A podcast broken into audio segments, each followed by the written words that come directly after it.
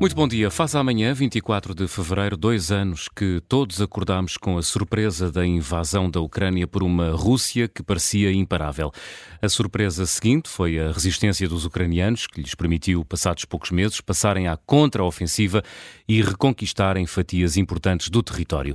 O segundo ano de guerra correu pior, a contraofensiva ucraniana fracassou e a lei dos números acabou por se impor em frentes como as de Bakhmut e Avdivka, cidades que acabaram por ser tomadas pelos russos. Dois anos depois, muitos dos pedidos de equipamento militar feitos pelos ucranianos continuam sem resposta ou a sua chegada à frente de batalha está atrasada.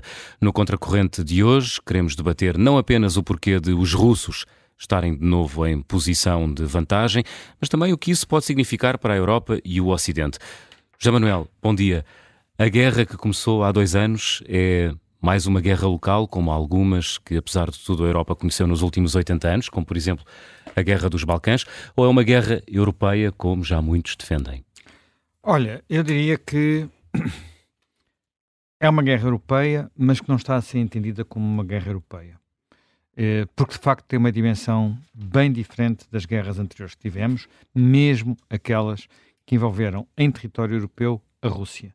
E refiro-me à invasão da Geórgia, refiro-me às guerras, enfim, de alguma forma, à guerra de Donbass, que existia antes, já existia há 10 anos, já tem 10 anos, uh, ou à uh, Chechênia, por exemplo.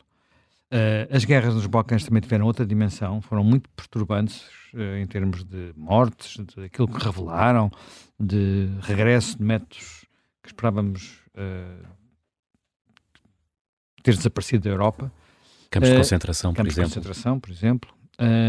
e, no entanto, eu estive a ler um texto do Timothy Gartonash, já sabes que de vez em quando falo dele, e ele conta que recentemente esteve num, uh, na Conferência de Munique, uh, que é uma conversa anual sobre defesa, e que na conferência que fez, tanto na intervenção que lá esteve, fez uma pergunta à audiência que era: estamos numa guerra na Europa? E a maior parte dos presentes levantaram o braço a dizer sim, estamos numa guerra na Europa. E a seguir acrescentou outra, outra, outra pergunta que foi: e há consciência disso nas opiniões públicas? E já quase ninguém pôs o braço no ar.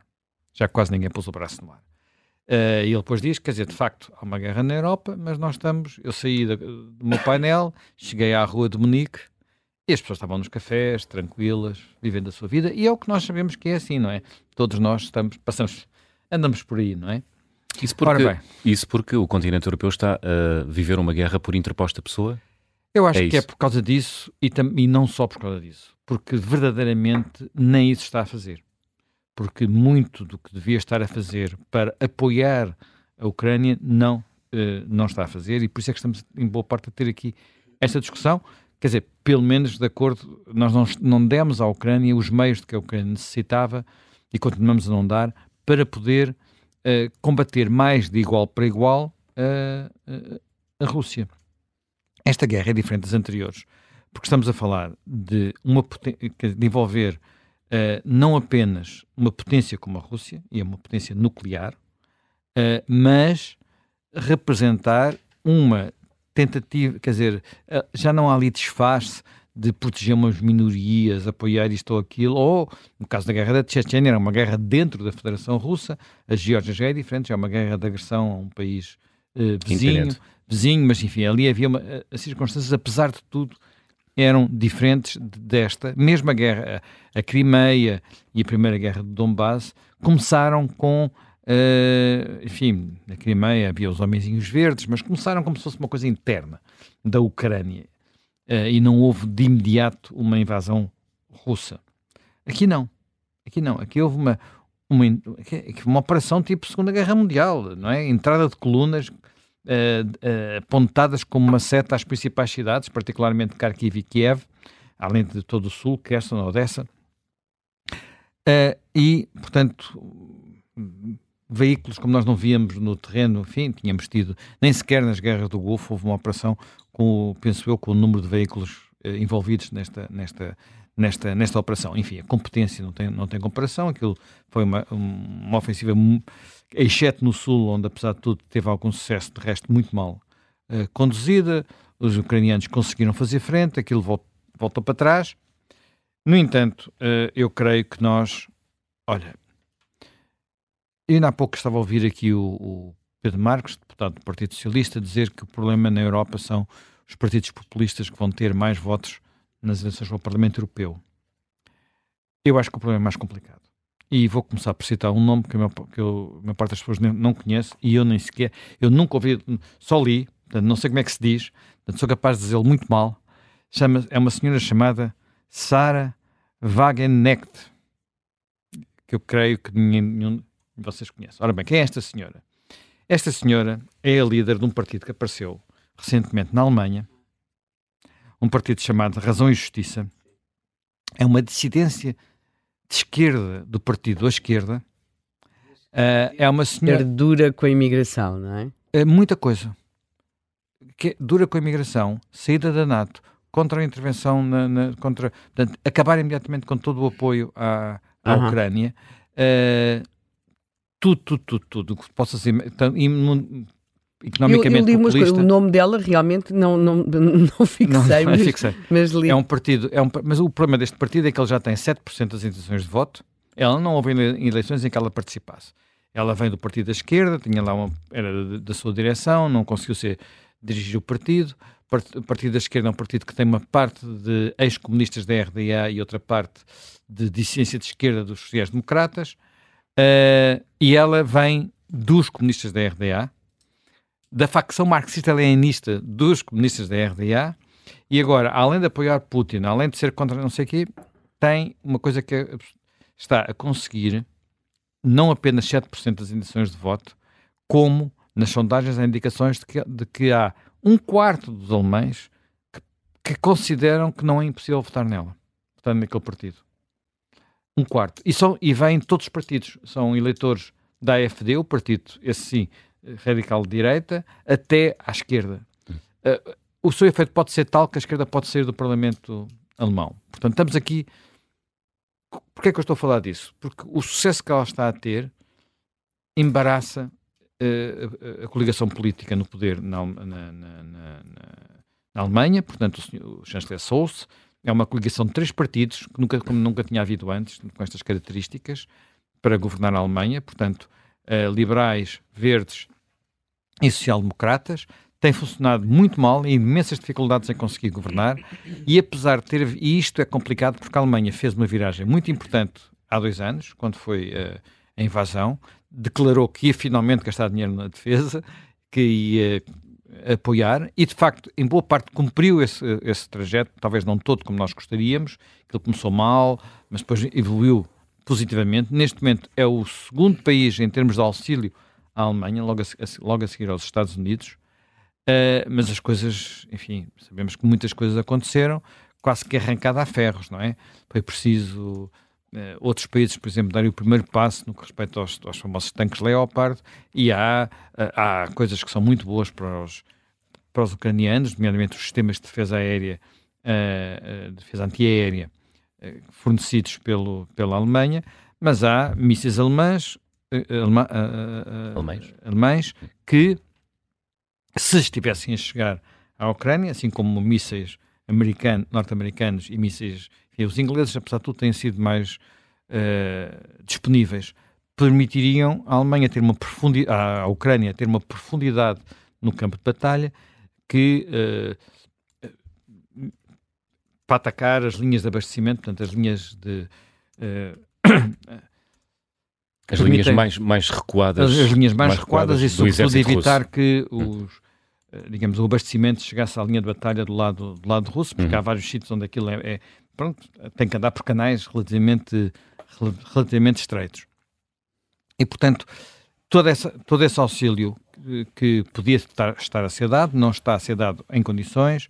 Os F-16 não chegaram ainda à frente de batalha, não, não se sabe, sabemos tudo o que foi a discussão sobre essa matéria, os, uh, os ATCAMs, que são os AIMARs com maior profundidade, também, uh, enfim, não, não, enfim, há imensa coisa que com, aquele, com o receio, há uma coisa que é muito impressionante, é, estamos a, a travar uma batalha e o receio de boa parte das lideranças ocidentais é, pá, temos que ajudar, mas não, mas nunca é, a pergunta nunca é o que é que podemos fazer para ganhar esta guerra.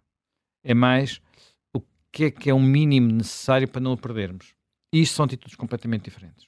São atitudes completamente diferentes e até pelo discurso que é necessário ter junto às opiniões públicas que não estão totalmente conscientes do que pode estar, do que pode estar em causa. Uh, e nós sabemos que na, enfim, na Rússia há vários discursos, uh, não totalmente coincidentes, desde o maximalista de Medvedev, que é o país não existe, uh, temos que ocupar Kiev, temos que mandar embora os políticos que estão hoje no poder, portanto temos que transformar aquilo numa Bielorrússia, até, e se isso não acontecer, há uma guerra nuclear, ele voltou a dizer coisas desse género uh, nos últimos dias. O Lavrov, o Ministro dos Negócios Estrangeiros, parece mais razoável, dizendo a nossa base de negociação é o que ocupamos, portanto, se a Ucrânia desistir disto, a gente até pode uh, conversar. Uh, mas sabemos que no meio disto continua o discurso sobre o regime nazi, a desnazificação e por aí adiante. Portanto, olha, eu creio que começa a haver muita gente a falar da necessidade de estabelecer, entre outras coisas, linhas de cessar-fogo e, portanto, encontrar ali uma, um status quo. Foi isso que aconteceu há 10 anos, praticamente, quando foram os acordos de Minsk. É uma situação que percebemos que não leva a parte nenhuma eh, e percebemos isso com esta invasão. Portanto, eh, se não houver ali, vamos lá ver, se não houver uma derrota da Rússia, não é apenas não perder a guerra, e ficar ali alguns numa, num cessar-fogo. Se não houver uma dota da Rússia, a Rússia vai continuar a achar que pode ambicionar a, a, aos seus objetivos maximalistas. Porque a Rússia continua a pensar, e só isso é que. E, quer dizer, desde o primeiro artigo, do artigo inicial de Putin, nós estamos a publicar aqui agora no Observador uns, um, uma série de seis especiais sobre a história da Ucrânia, do João Carlos Fernandes, que eu recomendo que, que leiam. Já publicámos dois. Aliás, hoje está publicado, hoje ou ontem, já não sei quando é que ele está hoje na homepage, quem, quem for lá encontra, uh, sobre precisamente uma contestação aos livros de história que o Putin terá lido. E, portanto, que eu acho que é interessante para se perceber, digamos, todo o passado desta, daquela, daquela região. Mas, feito este pequeno parênteses, uh, parece-me que é muito importante na Europa perceber se vamos continuar, de alguma forma, a querer apenas não se perca ou se temos a ambição de outros líderes que eu, na minha perspectiva, estão a dar o exemplo. Eu vou dar o exemplo de dois que são duas mulheres. De dois que são duas mulheres. Estou a falar de, uh, da Primeira-Ministra da, da, da, da, Estónia, uh, Kaja Kallas, tem sido impecável em todo este processo, e também da Primeira-Ministra da Dinamarca, uh, Mette Frederiksen, acho assim que se diz, uh, que uh, levou, tomou já decisões que são muito, muito importantes e que são exemplo para outros países. A Dinamarca disponibilizou para a Ucrânia não as suas reservas de artilharia. E, e reparem, as armas de artilharia, neste, boa parte da batalha na, na, na, Ucrânia, neste momento, é uma batalha de artilharia. E sabemos que há um enorme déficit ucraniano no que respeita quer a, portanto, a canhões, não é? Quer, sobretudo, às munições. A a Dinamarca ofereceu toda a sua artilharia. Toda. Não estamos a falar de ver o que é que nós precisamos cá. Não, ofereceu toda. E também vão irão F-16 da Dinamarca para a Ucrânia. E depois, com Petr Pavel, Pavel, o presidente da República Checa, estamos a falar de dois países, países pequenos, todos mais pequenos que Portugal. Eh, Estónia é muito mais pequeno que Portugal, Dinamarca mais pequeno que Portugal, a República Checa mais pequeno que Portugal o presidente da República Checa, que foi um antigo general da NATO, eu não sei como é que eles fizeram isso, mas andaram à procura de munições e descobriram meio milhão de munições de. Não, assim, meio milhão de munições de artilharia, daquelas que fazem mais falta, 155 milímetros. A Europa devia, ter, devia mandar um milhão até a primavera, não mandou, e agora é preciso ir comprá-los ao mercado, não é? Eles já sabem onde é que elas estão. Portanto, eles estão a dar o exemplo de onde se deve ir. E apesar do, do chanceler Scholz estar um passo adiante do presidente Macron, estamos a falar dos dois principais países da União Europeia, uh, o chanceler Scholz continua a ter que lidar, lidar, com uma coligação em dificuldades e agora com esta senhora Sara Wagenknecht, acho que é assim que se diz, que é mesmo alguém que parece vir do outro, de outro tempo, literalmente. Ela vem da velha RDA e com a cultura da RDA em todos os aspectos, que não é só o aspecto de amizade com a Rússia e com Putin, é também o aspecto, como a Helena bem recordou, aquilo não eram países particularmente amigos dos imigrantes e dos, e, das, e dos refugiados. Hum, muito bem, temos aqui muitos dados para análise e temos já em estúdio o Major uh, Isidro Moraes Pereira, que tem sido, uh, enfim, uma ajuda preciosa nos últimos tempos para compreender este conflito. Bom dia. Muito bom dia. Dois anos depois do início desta guerra, quem é que está a ganhar? É possível dizer? Bom, neste momento, for, vamos, vamos, depende da perspectiva de análise. Uh, se nós olharmos para o território ucraniano, ele continua, a, ele continua a estar, parte dele, quase 20% desse território, continua a estar ocupado por forças da Federação Russa. Portanto, quem estará a perder é a Ucrânia, está a perder território. Mas se recuarmos a. faz amanhã dois anos, se recuarmos a dois anos atrás, uh, temos que olhar noutra perspectiva. O que é que a Ucrânia conseguiu?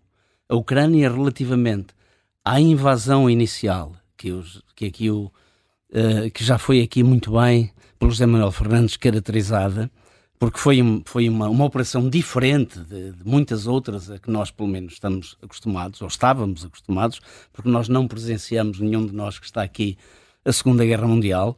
E esta foi uma, é uma guerra de atrição, é uma guerra onde, onde praticamente tudo todo o poderio militar é posto no campo de batalha. Colunas intermináveis de blindados, aviação, mísseis. Portanto, vimos aqui uma guerra convencional a ser, a ser posta em marcha. E relativamente a essa, esse primeiro impulso, a Ucrânia, uh, uh, relativamente ao território que foi anexado uh, logo a seguir, a 24 de fevereiro de 2022, a Ucrânia, neste momento, e sejamos realistas, e pragmáticos, a Ucrânia já recuperou mais de 50% desse território. Portanto, se fizermos aqui um balanço, muito embora a Ucrânia neste momento tenha perdido a iniciativa no campo de batalha, porque é incapaz de pôr em marcha operações ofensivas, tirando ali um pequeno nichozinho uh, no, no Oblast de Kherson, uma pequena povoação uh, na margem esquerda do rio Dnipro, chamada Krinky, aí continua a ter uh, alguma iniciativa e os russos estão com alguma dificuldade em conter o alargamento de uma cabeça de ponte que está a ser construída pela Ucrânia. De resto, em todos os 1.200 km de frente, a Ucrânia deixou de ter capacidade para pôr de pé uh, operações ofensivas. Portanto, a, iniciativa está do lado da Rússia. Mas, de facto, uh, a Ucrânia conseguiu recuperar parte do território que lhe foi anexado Uh, se olharmos para a Crimeia e se olharmos especialmente para o Mar Negro, é, eu diria que estamos perante algo inusitado, eu diria quase um milagre, porque a Ucrânia não tem marinha, a Ucrânia não tem submarinos, não tem fragatas, não tem destroyers, não tem porta-aviões, não tem vasos de guerra. Mas a Ucrânia desenvolveu uma capacidade com drones eh, de superfície ou drones subaquáticos e desenvolveu uma capacidade também pela utilização de, de armamento de, de, longo alcance, tipo Storm Shadow e os Scalp-PG, o que lhe permitiu já uh, destruir mais de 20% da frota do Mar Negro. E mais, e mesmo contra a vontade dessa frota, a Ucrânia consegue escoar grande parte dos seus cereais através do Estreito do Bósforo, porque conseguiu infligir pesadíssimos danos à frota do Mar Negro, de tal maneira eh, eh, de tal maneira grandes que aqui há cerca de duas semanas atrás Vladimir Putin teve que demitir o almirante Sokolov e substituí-lo pelo seu, pelo seu imediato, pelo seu número 2, hum. porque as coisas de facto no Mar Negro estão a correr mal para o lado da Rússia. Portanto, fazendo um balanço, de facto a Ucrânia continua invadida pelas forças russas, os objetivos a que a Ucrânia se propôs e que foram claramente explicitados pelo seu presidente, que é reconquistar o território que foi ilegit ilegitimamente ocupado, não aquele apenas aquele que foi ocupado na sequência da invasão de 24, mas aquele que já tinha sido ocupado, como a Crimeia, em 2014, e também os oblastes, de, parte dos oblastes de Luhansk e Donetsk. Hum. Portanto, este é o objetivo este objetivo continua por cumprir. E quando os objetivos não estão cumpridos, não podemos dizer que o país ganhou a contenda ou ganhou a guerra. Por outro lado, a Rússia também não podemos afirmar que ganhou a guerra, porque a Rússia uh, muito embora uh, os objetivos afirmados logo no início, desde a desmilitarização, a desnazificação e por aí fora, quer dizer, que, que, nos, que nos levam a um objetivo maximalista em que devíamos entender que a Ucrânia devia ser, uh, no fundo, um Estado satélite, assim como é uh, a Bielorrússia, a, a, a Federação Russa também não conseguiu. Portanto, neste momento, continuo, eu diria que a melhor palavra que define o estado da arte, o estado da, da situação vivida no, nos campos da Ucrânia e nas suas cidades é que estamos neste momento num impasse. Hum. Uh, a Ucrânia passa por um mau momento porque carece fundamentalmente, e o José Manuel Fernandes caracterizou muito bem, aliás, esta é uma guerra, sobretudo, de fogo. E é preciso munições de artilharia em grande quantidade. Uhum. Para além de uma guerra de fogo, eh, esta guerra foi muito assimétrica desde o início, tornou-se mais simétrica, mas ainda não chegou ao ponto de ser completamente simétrica, porque ainda hoje Zelensky, uh, a falar, a dirigir-se aos seus concidadãos, disse que todos nós ansiamos pela chegada dos F-16. Hum. Olhando para os dois lados do conflito, uh, diria que há capacidade bélica para continuar esta guerra durante quanto mais tempo? Uh, a Rússia está-se a preparar para uma, uma guerra prolongada. Aliás, têm sido as notícias são mais que muitas acerca da transformação de parte da indústria, da indústria normal, uh, a indústria em complexo militar industrial. Há centros comerciais que estão a ser transformados em verdadeiras fábricas de drones e de outro tipo de armamento. A Rússia já está a utilizar cerca entre 30 a 35% do seu do seu orçamento, do orçamento de Estado em defesa, os últimos discursos uh, do Kremlin e, e, até do próprio presidente russo são no sentido de preparar a sua população para, para sacrifícios, sacrifícios derivados a uma guerra. Ele continua a chamar-lhe Operação Militar Especial, mas aqui e acolá refere-se ao Ocidente como o grande inimigo e que há uma contenda entre a Federação Russa e os seus apoiantes, poucos hum. apoiantes, e o Ocidente. Portanto, são as palavras de preparação de um povo para sacrifícios, porque quando há uma guerra prolongada, necessariamente é preciso investir muito dinheiro na defesa, no complexo militar industrial, há muitas vidas humanas a perderem-se e, e, é preciso dizer à população, é preciso ir alertando a população para esses sacrifícios. Portanto, eu diria que do lado da Rússia tudo indica que a Rússia não vai desistir dos seus intentos, só mais aqui uma referência clara a um a uma a afirmações ontem de um ex-presidente da Federação Russa, Medvedev, que vem dizer absolutamente clara e cristalinamente Kiev é uma cidade russa, Kiev é uma cidade russa e, primeiro, vai ser conquistada, se não for hoje, é amanhã ou depois da manhã, hum. é, no tempo veremos quando, e constitui uma ameaça clara à Federação Russa. Odessa, referiu-se também, Odessa também é russa e por isso vai ser conquistada.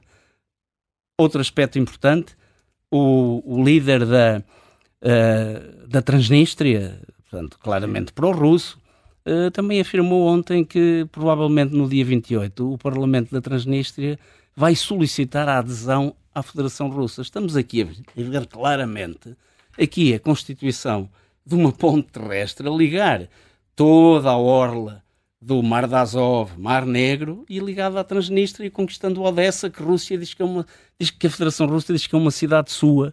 Portanto, aquilo que estamos a ver é que a Rússia não desiste dos seus objetivos perante a Ucrânia. Portanto, e agora, do lado da Ucrânia? Isso. A Ucrânia está-se a preparar. A Ucrânia é incrível as notícias que têm vindo a, a palco e que são, e que são verosímeis e que são verdadeiras. São, são pequenos ateliês impressionante. Pequenos ateliês com estudantes universitários, com engenheiros já formados, que estão todos os dias a fabricar armas e, fundamentalmente, drones. Que é com esses drones, com esses milhões de drones que a Ucrânia está a produzir. Mas a Ucrânia parece. Desculpa lá interrompê-lo. Eh, eu tenho ouvido algumas notícias de que a Ucrânia se queixa de que, por exemplo, lhe faltam drones hum. e que uh, por exemplo, ao mesmo tempo a Rússia tem conseguido eh, equilibrar o campo de batalha no que diz respeito aos drones, quando se esperava que, designadamente através das sanções e de não ter chips e coisas desse género, ficasse limitada nessa frente. Não tem acontecido, porque, mais uma vez, uh, a China a China que tem tido uma, uma posição algo ambígua, mas tem, tem fornecido tecnologia suficiente. Nós sabemos que muitos drones de fabrico, digamos, drones civis para outras finalidades, têm sido, têm sido exportados em, em, em quantidades uh, enormes para, para a Rússia e, e, é muito fácil transformar os quadricópteros e por aí fora em máquinas de guerra. Hum. É colocar-lhe um braço mecânico que transporta explosivos e que são largados, granadas, que são largadas em cima das posições. Portanto, essa é uma e das temos razões. visto muitas imagens na rede, nas redes sociais. Eu gostava de acelerar, eh, é, vamos tempo, acelerar. temos, de qualquer temos maneira, mais um convidado em linha. Maneira, a Ucrânia tem vindo a desenvolver o seu complexo é militar industrial, já é capaz de produzir obuses 155mm, designadamente o Bodana, tem desenvolvido em termos de robotização do campo de batalha, não apenas drones aéreos, tem desenvolvido drones terrestres e drones subaquáticos. A Ucrânia, neste momento, está a receber drones da Inglaterra, está a receber drones de vários países que estão a, a aumentar a sua capacidade. Está a ser, estão a ser, a Europa está a ser suficientemente lesta, não está ainda, já hum. o devia estar, mas as razões são aquelas que nós conhecemos, quer dizer, a Europa não é uma federação, tem dificuldade em tomar decisões e as opiniões públicas, mas eu diria, acrescentando um pouco aquilo que o José Manuel Fernandes fez, e para terminar, a opinião pública as opiniões públicas podem naturalmente ser, não direi manipuladas, mas podem ser informadas e podem ser, sobretudo, devidamente alertadas pelos líderes políticos. Se líderes políticos não informarem as opiniões públicas com verdade, como tem feito Matt Frederiksen, Kaya Kallas e Mark Rutte, o ex-primeiro-ministro da Holanda, se não fizerem esta apologia, com certeza que, que nós pensamos que estamos em paz hum. profunda. Hum. E vou terminar dizendo: estamos em período de campanha eleitoral para as legislativas e já viu algum dos nossos partidos alertar para um problema severo com que nos podemos vir a confrontar dentro em breve, não. uma guerra em grande escala na Europa? Como é que a opinião pública portuguesa? A opinião pública portuguesa pensa que está em paz profunda, como é óbvio. Muito bem. Uh, Major Isidro Moraes Pereira, vamos ter a oportunidade de conversar mais à frente no Contracorrente. Temos um convidado em linha, o professor Carlos Gaspar, especialista em Relações Internacionais. Bom dia, professor. Bom dia. Professor, uh, o que é que mudou no mundo nestes últimos dois anos de conflito na Ucrânia? Tudo? É sempre tentador uh, carregar nas tintas, mas há duas ou três mudanças muito importantes. A mais importante, de certa maneira, é que a separação entre a Rússia e a Ucrânia tornou-se um facto irreversível. Com a invasão, a Rússia perdeu a, a Ucrânia e a Ucrânia passou a fazer parte de, da Europa e de um Ocidente alargado. Esse Ocidente alargado é uma segunda mudança, não existia no dia 23 de fevereiro de 2022 e voltou a existir e há, nesse sentido, uma polarização importante entre os Estados Unidos e os seus aliados, não apenas os seus aliados europeus, também o Japão, a Coreia do Sul, Taiwan e uma coligação revisionista onde a China, a Rússia e o Irão se apoiam reciprocamente numa relação mais visível ou menos visível, muito visível no caso da Rússia e do Irão. O Irão é um uh, claro aliado, tal como a Coreia do Norte da Rússia no seu uh, esforço de guerra, uh, mais discreto, com uma aparência de neutralidade no caso da China. Hum. Essa dupla mudança significa uma transformação da política internacional eh, à qual podemos acrescentar o reconhecimento pela Europa de que uh, a guerra voltou a ser parte da realidade europeia e esse é um reconhecimento que existe desde logo por parte da opinião pública. A opinião pública europeia, talvez mais claramente do que uma parte dos seus dirigentes, reconhece que a guerra na Ucrânia é uma guerra europeia e de que a Europa está em guerra. Ainda assim, uh, tem havido muita discussão no, de, em, no, em, no, seio da Europa sobre qual a, a, resposta certa que deve ser dada a este conflito ou não. Ainda há muita hesitação, professor Carlos Gaspar. Com certeza. As duas coisas uh, coexistem. Por um lado, há uma revolução na política externa da Alemanha pôs fim à Östpolitik e às suas relações privilegiadas com a Rússia no dia seguinte à invasão da Ucrânia pela Rússia e que passou a ser o principal dirigente empenhado na defesa convencional da Europa e na reconstituição do exército europeu no quadro da, da NATO. A União hum. Europeia já é o principal financiador do esforço de guerra da, da Ucrânia, ainda não é o principal apoio militar externo da Ucrânia, mas a Alemanha é o primeiro a fazer fábricas, fábricas militares. A Rheinmetall produz tanques e está a produzir obuses de 150 milímetros. Na própria uh, uh, Ucrânia está a reconstituir a indústria de defesa alemã e a indústria de defesa uh, ucraniana. Há hesitações, com certeza, ainda ontem no Bundestag foi aprovada uma moção ambígua que havia mais uma vez o envio dos mísseis de longo alcance Taurus, mas há uma reconstituição do exército europeu e um empenho efetivo no rearmamento da, da Ucrânia, graças aos Estados Unidos, à Grã-Bretanha, mas também à Alemanha, que o exército ucraniano passou a ser o melhor exército europeu. Uhum. Professor Carlos Gaspar, 2024 vai ser um ano importante do ponto de vista eleitoral, vai esclarecer o mapa político europeu com as eleições agora em maio, uh, vamos ter eleições em novembro nos Estados Unidos. Uh, poderá dizer-se que até ao final do ano este conflito na Ucrânia firá, ficará, digamos, congelado à espera de uma clarificação da situação política nestes dois continentes?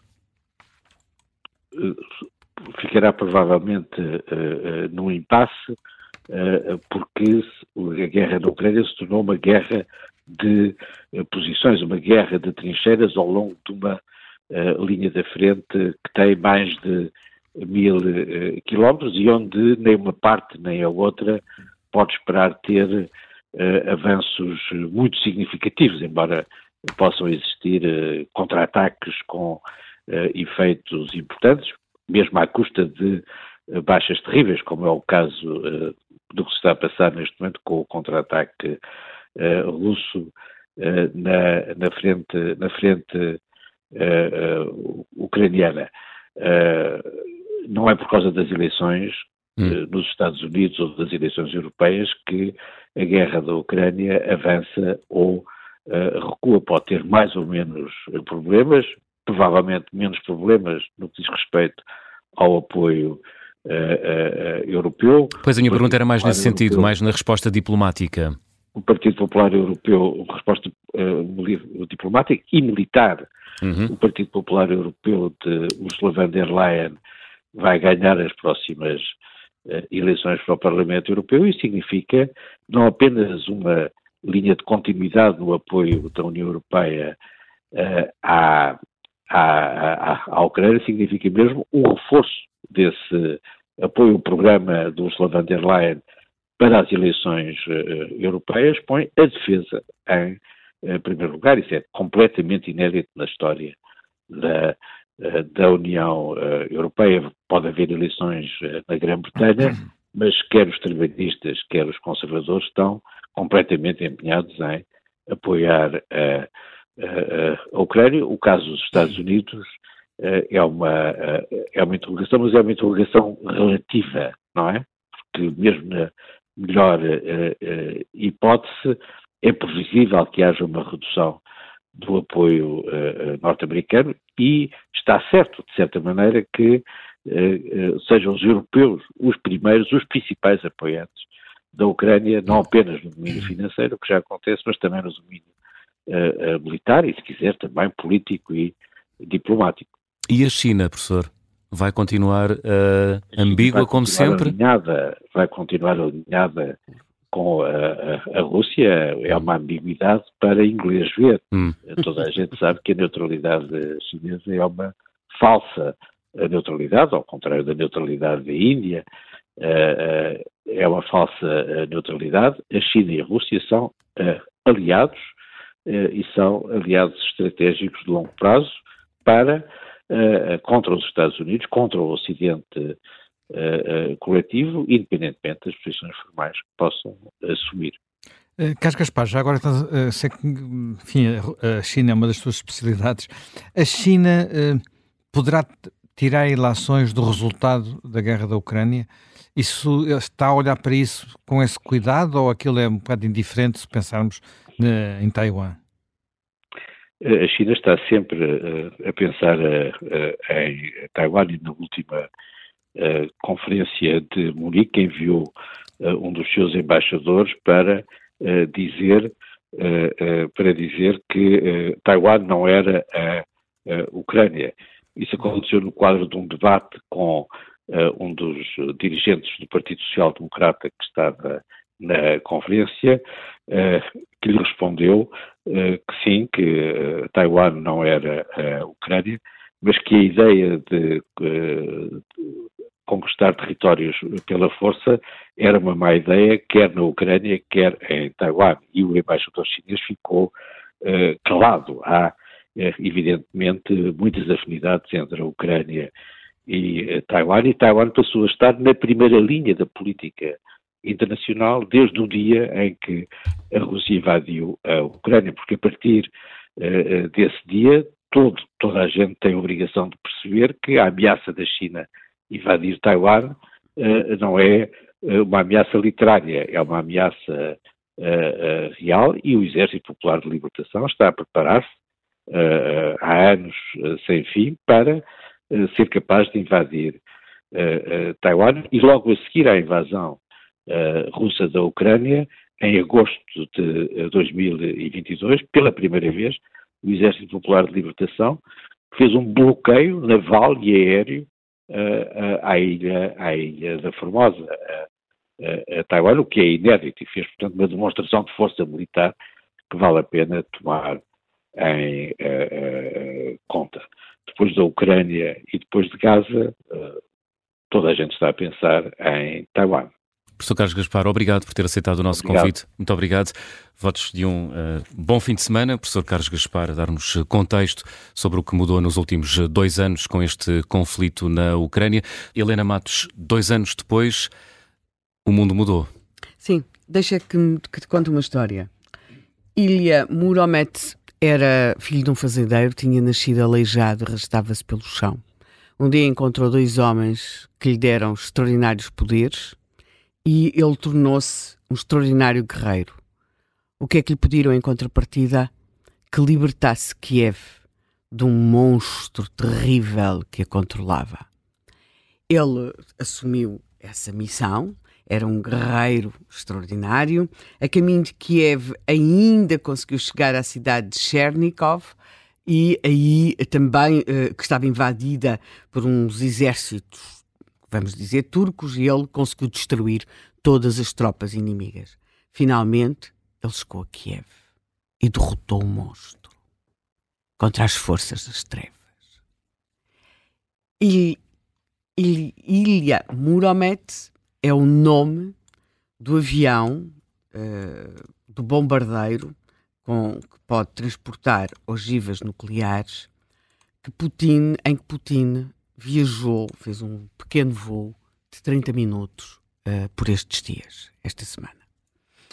Portanto, trata-se de um Tupolev, portanto, isto agora a partir daqui é como no, os nomes em ucraniano, pode sair tudo mal. Trata-se de um bombardeiro estratégico, um Tupolev Tu-160M, que sofreu uh, uma adaptação, não é?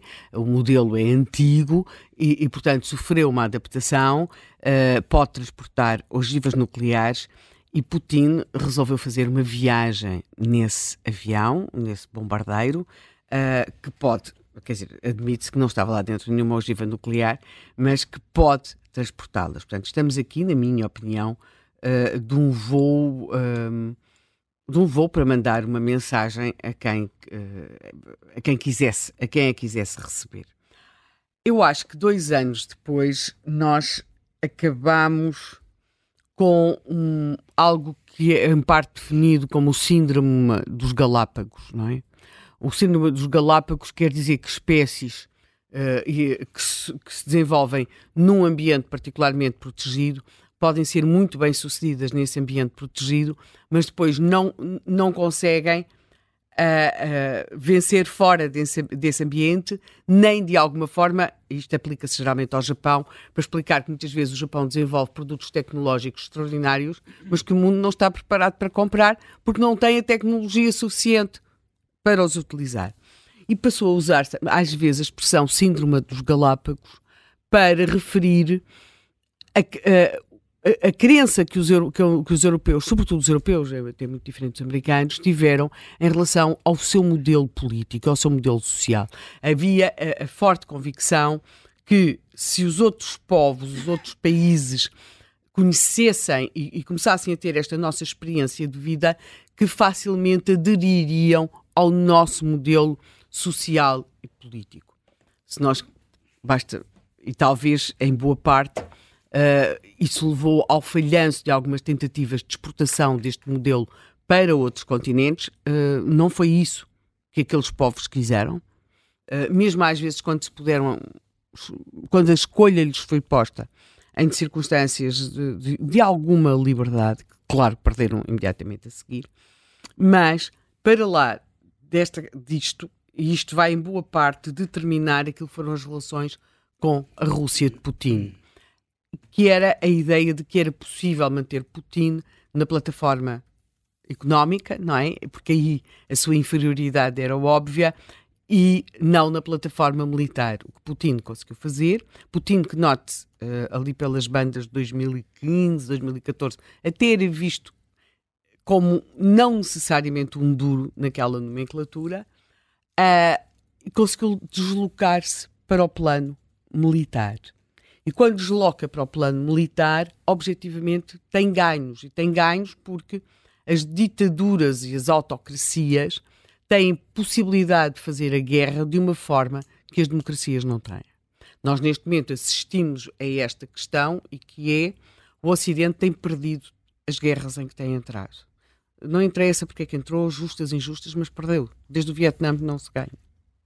Não é? Sim, temos, temos Afeganistão, o Iraque foi um falhanço, o Afeganistão foi um falhanço, e agora temos aqui à nossa porta da Europa a Ucrânia. Portanto, isto representa muito mais do que a Ucrânia ela mesma.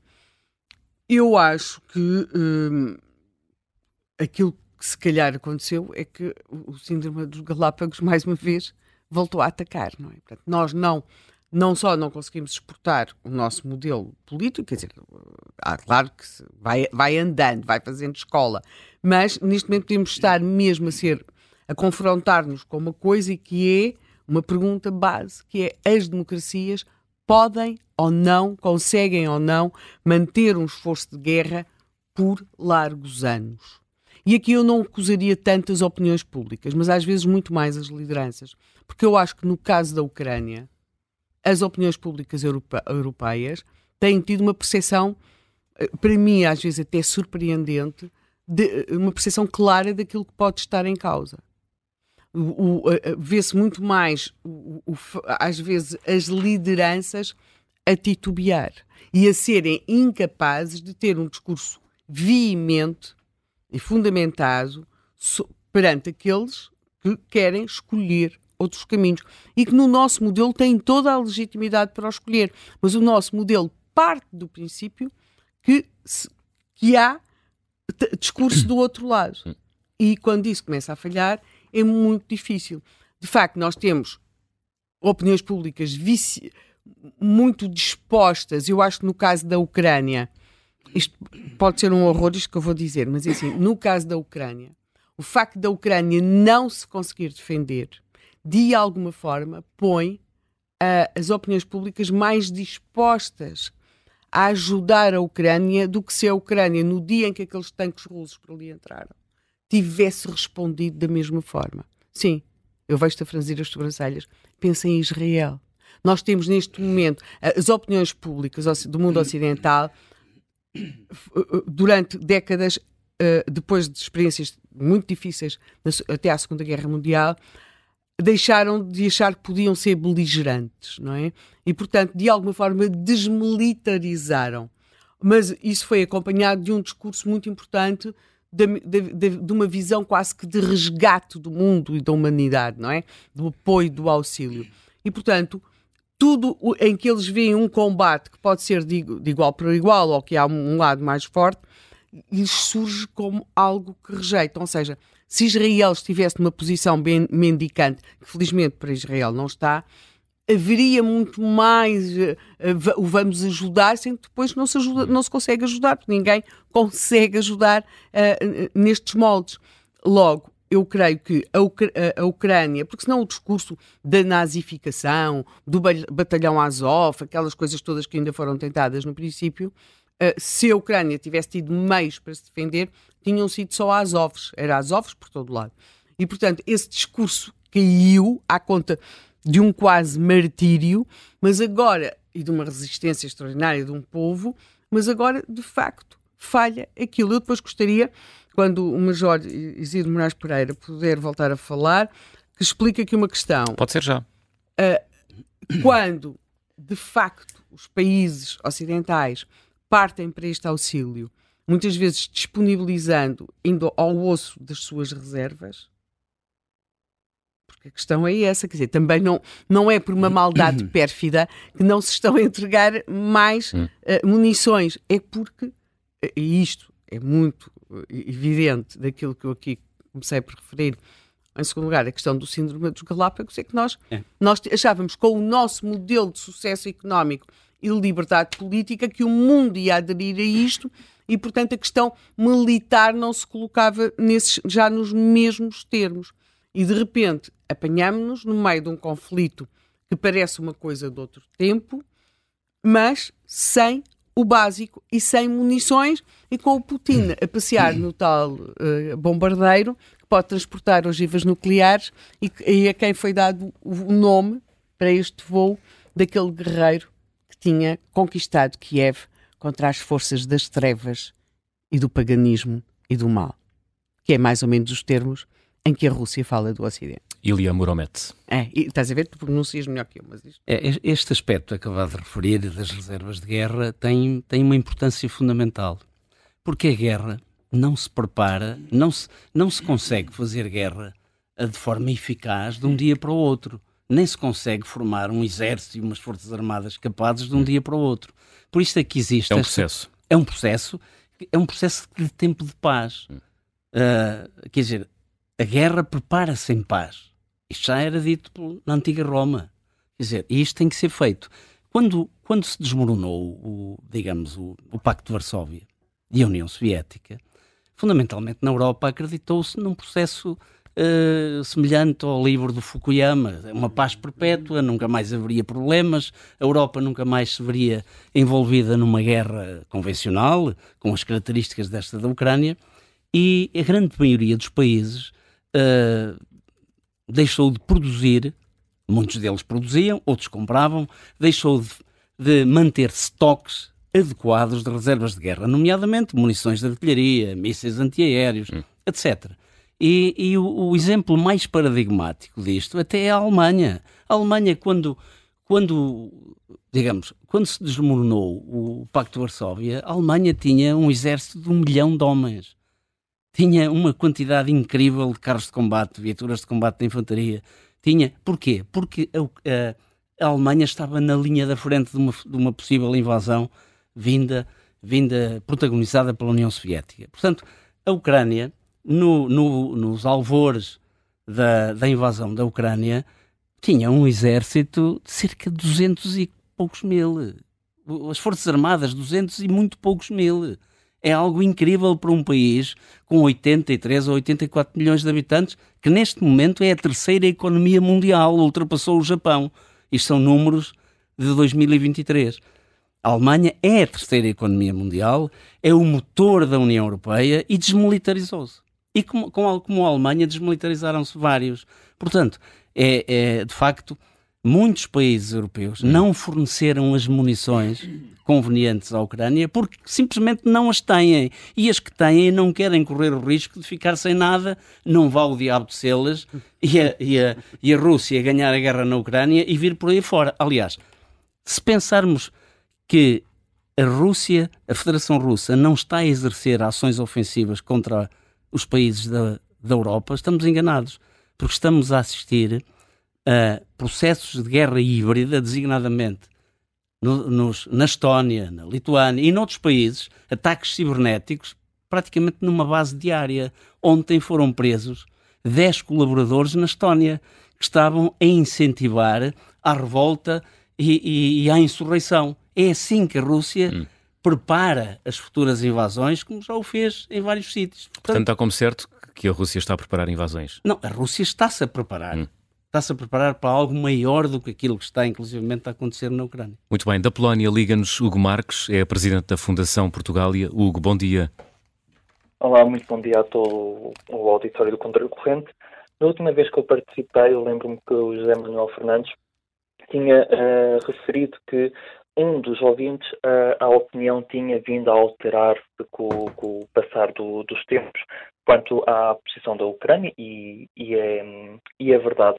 Uma das coisas que estamos uh, aqui a notar, pelo menos aqui na, na Polónia, e isso é visível num podcast que foi feito pela, pela BBC muito recentemente, é que mesmo que haja um cansaço da população a nível geral quanto a este, a este conflito, e é normal que haja, que haja um cansaço Uh, não só por ser constantemente as mesmas notícias, por não se ver um desenvolvimento no terreno uh, dos materiais que são disponibilizados à Ucrânia, que não, não estejam a ter um reflexo uh, na, na, reconquista de, de, de, territórios, bem como o medo existente depois na comunicação social que é dado de podermos também ser um alvo, é que não há um interesse, na realidade, nesse, eh, e foi visível nesse, nesse podcast, não há um interesse, na realidade, em, em proteger a, a, Ucrânia.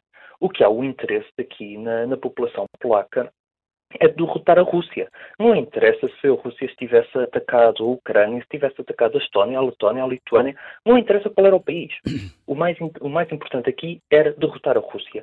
E um, um desse, uma das provas é que um participante indicou uh, que nós éramos, nós, uh, os polacos, há mais de mil anos que lutávamos contra os russos e daqui a mil anos vamos continuar a lutar até, a, até à sua derrota. Por isso, há, aqui é, está o ponto. O ponto não é o proteger a Ucrânia, o ponto é uh, derrotar a Rússia, seja qual for o cenário. Este conflito começou, de facto, com um conflito regional, local regional, só entre a Rússia e a, a, Ucrânia, que rapidamente, a nível político, escalou para um conflito europeu e cada vez mais está a transformar num conflito europeu, não só pela intervenção da, da Europa e do Ocidente no envio de, de equipamento uh, militar, mas sim com esta vontade de muitos dos povos em querer participar fisicamente no, no confronto.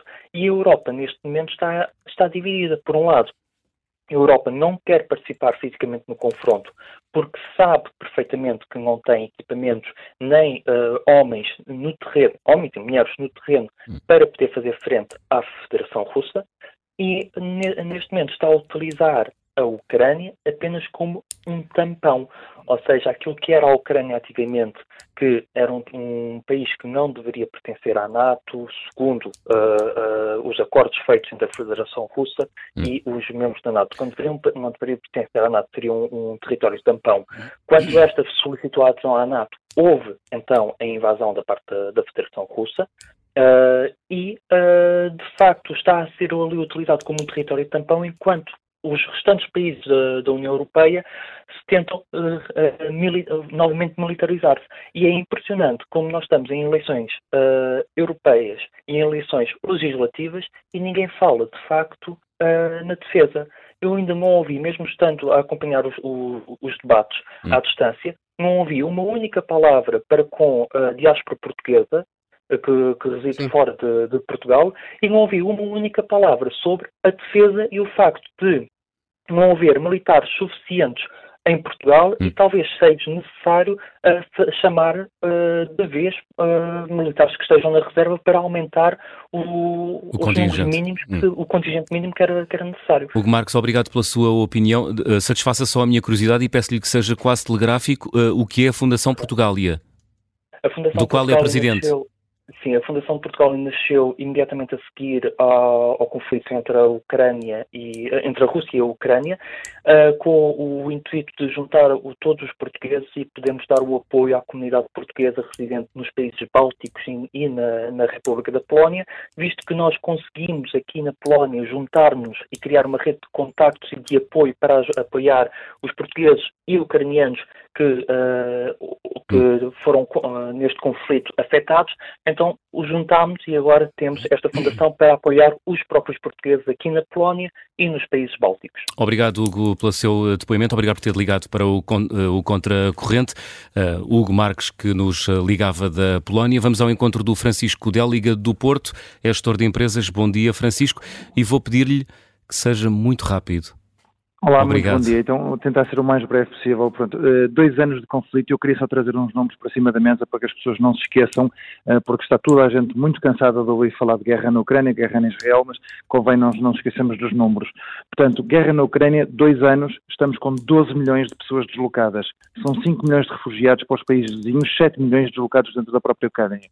A, a nível de baixas, entre mortos uh, militares, feridos militares e civis, a Ucrânia tem já mais de meio milhão, mais, mais de meio milhão de, de, de baixas, a Rússia vai com 320 mil. E não nos podemos esquecer também da destruição. Temos uh, regiões que foram completamente arrasadas, reduzidas a pó. Estamos a falar de Popasna, Rubizne, Marianska, Bakhmut, Avdivka, Mariupol. Se pegarmos na, Não, se pegarmos em infraestruturas, os, os, russos destruíram mais de 600 hospitais, mais de 18 aeroportos, 400 pontes, 25 mil quilómetros de estradas, centenas de escolas, mais de 50 mil edifícios uh, residenciais. Isto para não esquecermos da, da, barragem de Nova Kakhovka, que foi destruída na, na, na célebre explosão de 6 de junho. Mas agora, indo para, para, a parte mais importante, que é a questão política, eu acredito que estamos a, a viver um dos momentos mais hipócritas da história e, e, a Europa vai pagar isso muito caro. Uh, sabemos que as guerras uh, só se ganham com força, não se ganham com falsos apoios retóricos como nós temos vindo da, da política europeia. E para isto só há uma forma, que é ter capacidade de combate superior à do inimigo. Uh, e isto não se faz como, uh, por exemplo, Ursula von der Leyen veio fazer com pouca circunstância, anunciando o 13 terceiro pacote de sanções. Eu repito, o 13 terceiro pacote de sanções. Nós não ganhamos as guerras só com sanções. Já se falou aqui. Lembram-se de termos falado dos F-16 no início da guerra? Uh, onde é que eles estão? É que sem superioridade aérea, como é que se apoia as forças terrestres? Mas eu não vou querer entrar na parte uh, técnica, que está aí o, o seu Major-General que consegue explicar isso muito bem, já falou da questão da falta das munições de artilharia, mas, por exemplo, Portugal este ano disse que vai doar, uh, agora Helena Carreiras, um milhão de euros para munições de 155 milímetros. Isto está para cerca de 300, 330 munições, e o seu Major-General consegue confirmar que, ao ritmo da batalha de hoje, 300 munições de artilharia não dá para mais do que uma hora de combate. Mas, mas no campo político, voltando que aquilo que realmente nos importa, nós temos que verificar que a guerra não se ganha com 27 cabeças a decidir. Não, não, não é possível ganhar uma guerra procurando unanimidades. Uh, e se a Europa quer efetivamente ganhar a guerra, vai ter que abrir os cordões à bolsa. E eu permita-me buscar umas declarações que vocês passaram hoje na, na, na, na Rádio Observador, que foram as declarações do eurodeputado socialista Pedro Marques. Foram totalmente lamentáveis. Eu não consigo compreender como é que há um português que está na política, que está na, na, na, na União Europeia, que consegue e que tem o despudor de fazer política com um, um, um conflito destes. Pedro, Mar, Pedro Marques veio dizer que uh, as, ajudas, as ajudas à Europa, da, da, Europa à Ucrânia são lentas por causa da direita e da extrema-direita. Isso é simplesmente vergonhoso. Eu relembro que foram os partidos de esquerda que ao longo dos últimos 40 anos insistiram permanentemente em reduzir o poderio militar na Europa, tendo também acabado com a indústria militar. Portugal é o exemplo disso. Nós hoje não temos forças armadas, está, o que temos está completamente depauperado e a indústria de defesa é quase inexistente. A Europa não tem qualquer capacidade, capacidade industrial na área da defesa graças à esquerda. A esquerda que dominou a política europeia nestas últimas décadas. Mas há outro fator estratégico, eh, há outro fator importante que eu queria referir aqui para, ser, para fechar o tema. O conceito estratégico de defesa da NATO, Uh, no qual o, o português uh, se baseia, portanto, o Conselho de Defesa Nacional, ao longo dos últimos anos não considerava sequer a possibilidade de um conflito armado tradicional como nós estamos a assistir. Uh, considerava sobretudo ações de, de terrorismo. Hum. E, portanto, estrategicamente nós desviamos completamente daquilo que são as nossas prioridades. Para terminar, Uh, muito rápido, permita-me só fazer uma referência às declarações polémicas de Donald Trump. Rápido, estas Francisco. Foram, esta, para terminar, estas não foram inocentes. Todos sabemos que os países da NATO têm um déficit de investimento na ordem dos 300 mil milhões de dólares. Portanto, por causa dos 2% assinados na Cimeira do PIB, de Gales. Eh, quem é o principal fornecedor de equipamento militar para a NATO? São os Estados Unidos. Onde é que está a indústria de defesa nacional portuguesa? Não existe. Nós poderíamos estar a desenvolver o nosso país, poderíamos estar a crescer, mas o tabu da esquerda não permite que o façamos. Fra... Obrigado e peço desculpa pelo tempo. Obrigado nós, Francisco, por ter eh, ligado para o uh, Contracorrente. Deixou aqui algumas questões. É a ponte perfeita para a Lívia Franco, que é a próxima convidada uh, do Contracorrente, a quem digo desde já bom dia. Mas, Lívia, vou só pedir-lhe para aguardar 15 segundos, porque gostava de ouvir o Major Isidro Moraes Pereira a responder a esta pergunta. Uh, o que certeza, é que o exército. Obrigado. O, até porque faz a ponto com a dúvida lançada pelo ouvinte. O que é que a Ucrânia precisa neste momento para eh, poder parar ou poder ganhar alguma vantagem no terreno?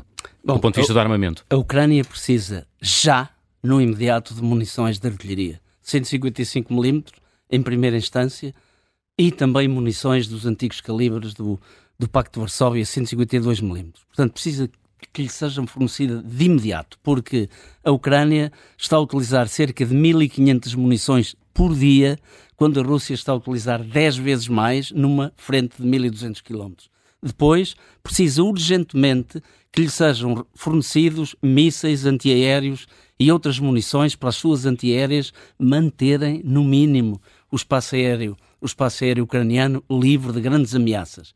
Bom, ainda não temos os F-16, tudo indica lá para meio do ano poderão chegar os primeiros 24, vamos ver. Mas é fundamentalmente disto que a Ucrânia está a precisar neste momento. Muito obrigado, uh, Major Isidro Moraes Pereira. Lívia Franca, agora sim, professora da Universidade Católica, bom dia. Bom dia. Obrigado por ter esperado. Um, a resposta europeia à guerra da Ucrânia foi e está a ser uh, um teste à unidade dos 27? Sim, eu acho que essa é uma boa leitura. Acho que um, os europeus têm de tomar a consciência, isto é um processo de mudança de mentalidades uh, ao qual nós estamos de alguma maneira a mostrar uh, dificuldade, perceber que de facto o, o, que está a acontecer na Ucrânia não é apenas um, uma questão para a sobrevivência da Ucrânia, mas é uma questão também para aquilo que deve ser o futuro e a viabilidade do próprio projeto europeu, não é? Quer dizer, um, o, o, projeto da Europa, que nasceu como um projeto de paz, como, como nós todos sabemos, era um projeto que fazia sentido no pós-Segunda Guerra Mundial e, sobretudo, tendo em conta a experiência que tinha marcado hum. a primeira metade do século XX e mesmo o final do, do século XIX. Só que as uh, características e as circunstâncias e os desafios que nos são uh, levantados pela, pela atualidade, nomeadamente pela atualidade geopolítica, são diferentes. E, portanto, uh, para o projeto da Europa e para a Europa tal como nós queremos que ela continue de alguma maneira a ser neste sentido de proporcionar segurança, liberdade e prosperidade aos seus cidadãos, é uma Europa que tem que mudar. Tem que mudar na sua, nas suas, em parte das suas características, na sua uh, maneira de agir, na maneira como responde e na própria maneira como, como olha o mundo, não é? E eu acho que isso é para nós uma grande, grande uh, dificuldade, há uma grande inércia.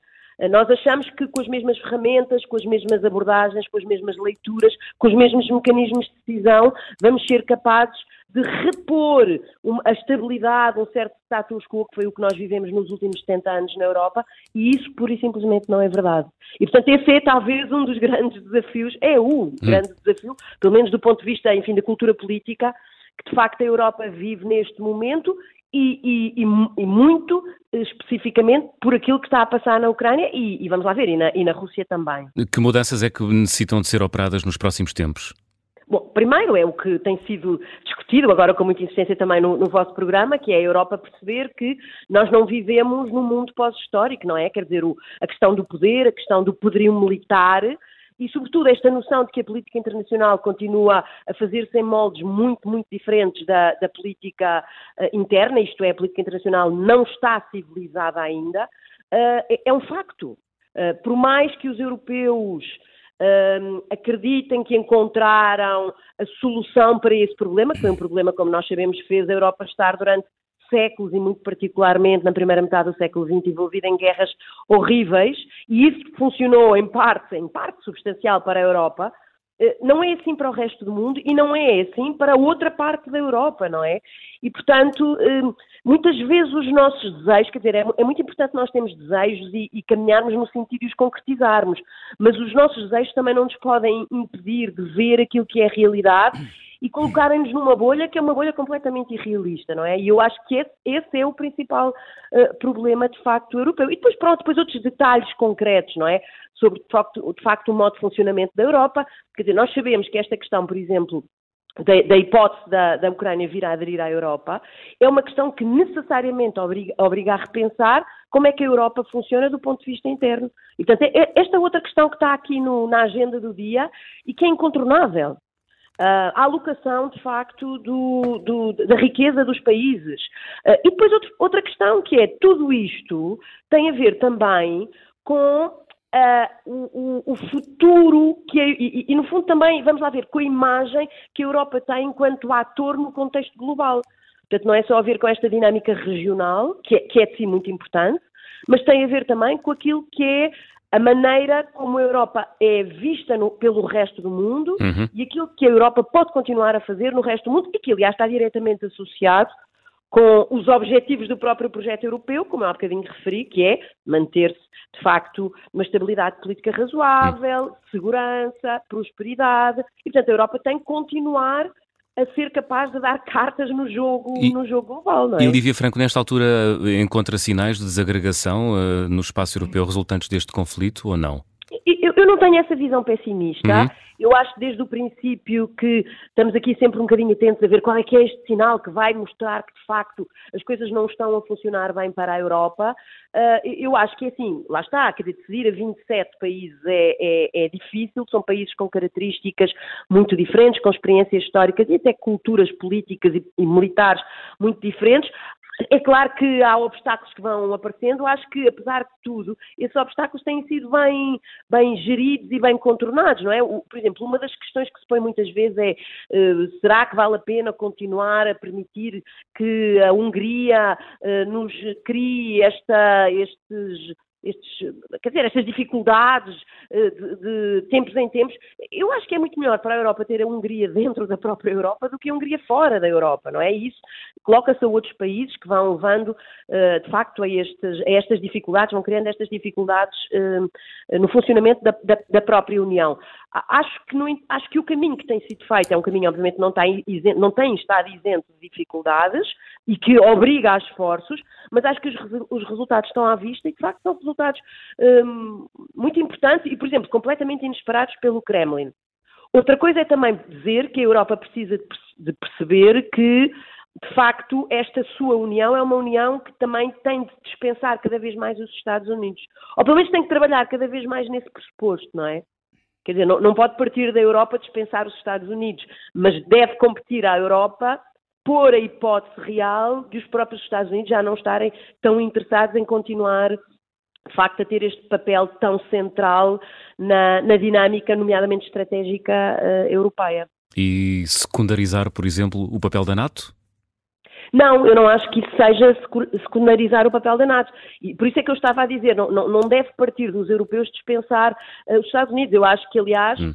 um, o ponto é, a NATO é muito, muito importante e nós devemos continuar a olhar para a NATO com a relevância extrema que ela tem, sobretudo do ponto de vista, digamos assim, estratégico e da, da capacidade nuclear, é, é claro, mas dentro da NATO devemos obviamente reforçar, e em, e em colaboração com a NATO, devemos obviamente reforçar aquilo que é o pilar europeu e aquilo que eu estou a dizer há, há, há anos que, que, está, que anda a ser dito, não é? Quer pelos americanos, quer pelos próprios europeus. A questão é passar do discurso político, não é? Esse, esse reforço do pilar europeu, toda a gente já reconhece isso, passar do discurso político para, uma, para, para a concretização, não é? E, e, e, aí o papel da vontade política, de facto, tem, tem, tem, também mostrado uma grande, uma grande inércia. Portanto, toda a gente sabe o plano uh, que deve ser seguido. Uh, é preciso, é, é, como todos os planos, traz benefícios, mas tem custos. E é preciso concretizá-los e ter a coragem política de os concretizar. Eu acho que esse é que é o grande desafio, um desafio de, de coragem política e de vontade política europeia. Obrigado, Lívia Franco, obrigado por ter Obrigada. aceitado o nosso convite para participar no Contracorrente. Major Isidro Moraes Pereira, num minuto, uh, o que é que pode acontecer uh, no terreno nos próximos tempos agora que passam dois anos do início deste conflito? Bom, o que vamos, o que vamos eh, assistir é a Rússia aproveitar esta janela de oportunidade porque a Ucrânia encontra-se numa situação de fraqueza. Portanto, fundamentalmente, porque não apenas porque lhe faltam combatentes formados e treinados, mas fundamentalmente porque lhe falta poder de fogo, faltam-lhe munições de artilharia e falta-lhe capacidade de defesa antiaérea. E é esta vulnerabilidade que a Rússia vai aproveitar e, pelo menos no próximo mês, ou até que chegue ao um reforço significativo nestes dois aspectos que eu referi, a Rússia vai fazer tudo por tudo para conquistar o máximo possível de terreno durante a, na, na, na Ucrânia. E é isto que vai acontecer. Portanto, o problema, e para terminar, é de facto um problema político. A Europa, os países europeus, qualquer país tem dois objetivos filosóficos, dois objetivos vitais, que é a segurança, o bem-estar e o progresso nos seus cidadãos. A Europa tem dado nos últimos 70 anos, fundamentalmente, prioridade ao, ao progresso e bem-estar, descurando as questões da segurança. Portanto, é preciso voltar a olhar pela segurança, porque a segurança é fundamental para que haja progresso e bem-estar. Helena. Bem, é, é óbvio, é, é, muito daquilo que aqui tem sido dito, eu creio também que há aqui um outro fator, ou seja, a Europa não pode ser a água uh, desvitalizada uh, do, do, nas relações internacionais, não é? Aquela água desmineralizada. Nós temos.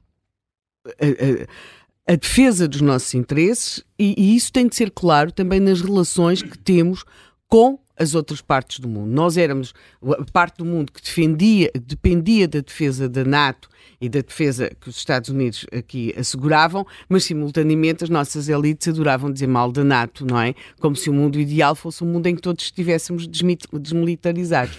O que eu quero dizer com isto é que nós empenhamos boa parte da nossa diplomacia nas, nas relações com países como o Brasil ou vários países no continente africano.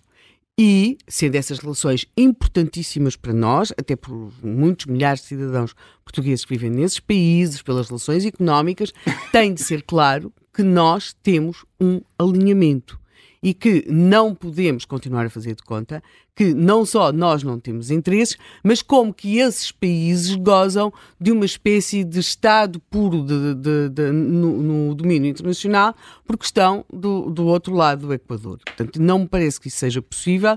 Nós temos visto, neste momento, a Rússia está a avançar Uh, de uma forma muito, muito impressionante em África.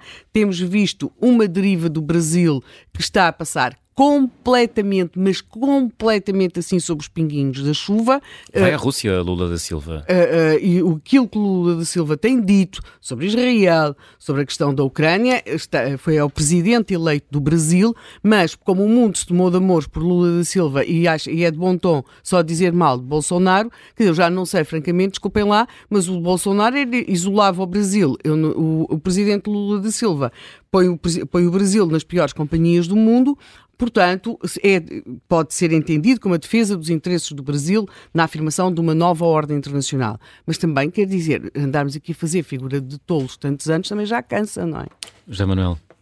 Bem, eh, eu creio que os próximos, os próximos meses vão ser de facto decisivos. Não, não acredito uh, que a Ucrânia baixe, baixe os braços. Não creio que a Rússia, apesar destas do que se passou nas últimas semanas, tenha capacidade para ir por ali adentro, como, como julgou em certo, em certo período que tinha.